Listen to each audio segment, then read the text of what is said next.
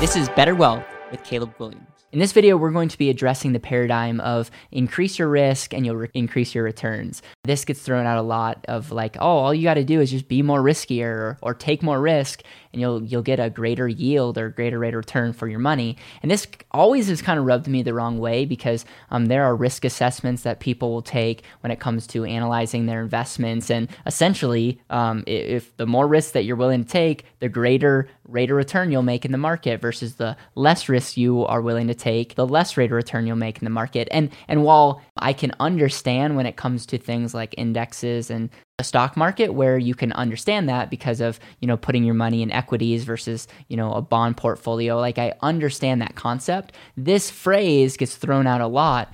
And and really we as investors we as people that want to be intentional with our money need to challenge that and say why? Like what what is the definition of risk? What is why is this thing um, the way it is? And we have to ask ourselves are successful people do they think the same way one of my favorite definitions of risk is increasing your chance of loss. So let me let me uh, say this another way. You increase your chance of loss, and you'll make more money.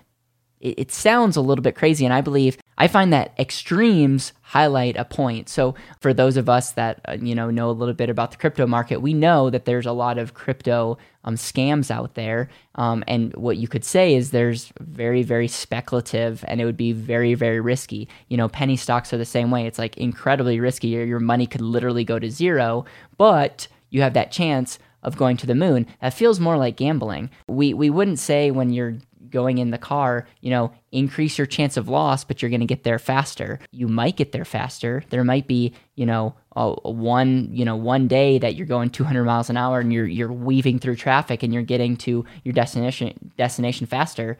There's so many things, including you dying and crashing, getting a tickets. There's so many other barriers in the way. And so, really, the question has to come instead of increasing your chance of loss, what if we redefine risk? And, and what if we ask the question, how can I limit my downside? What, what are things can I limit in risk to get the same result? And, and so, uh, for example, um, we I have a good friend of mine who's incredibly good at option trading and has made a ton of money option trading. And so for him, um, doing things what some people would call day trading or trading options is is not risky because he's a professional at it and he's able to make a great rate of return. Does that mean that you should go trade options? Does that mean that everyone should learn how to trade options?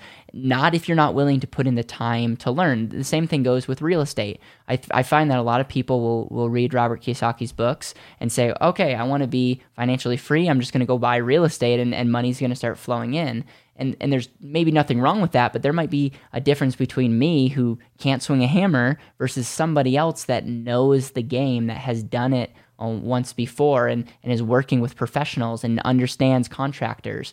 It's like what who's more what's more riskier? We both go into a same deal. He this other person could maybe take a deal and, and make it extremely profitable where i could lose money and it's not necessarily the house it's not necessarily the asset it's not necessarily the option contract it's the specialized knowledge that goes along with that. And so um, the purpose of this video is is is forego the knowledge of increasing risk and, and you get a greater rate of return. We're very much discounting the specialized knowledge that needs to happen as it relates to becoming wealthy, becoming financially free. And instead of ask the question, what what specialized knowledge or who do I need to know or be connected to that can limit the risk and give me more upside by taking um, away some of the risk. Uh, some of the best investors, some of the best investors in history um, aren't so focused on how to get a greater rate of return. They're trying to get the same rate of return the market does, but limit the risk, limit the downside,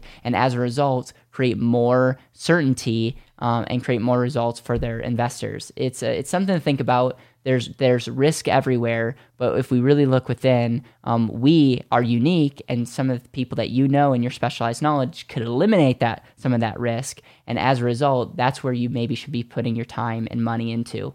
Uh, which really answers the second question that a lot of people ask: is where should you invest your money? And while this is not investment advice, Um, please don't sue me. Uh, you can leave me nasty comments down and below if you disagree with what I'm saying. But I would just take a look at yourself and look at, you know, where do you find a lot of fulfillment? Where where do you have specialized knowledge? Do you know people um, that have that specialized knowledge? And where can you invest your time and money to get a yield, get a result that you want, and by your specialized knowledge or your connections and network, limit the downside. If you can find something like that, um, you will get momentum and you will find yourself getting better results than the average investor that's just going on taking a, a risk assessment and then whatever the test tells them, they're just going to put their money and really outsource their wealth building.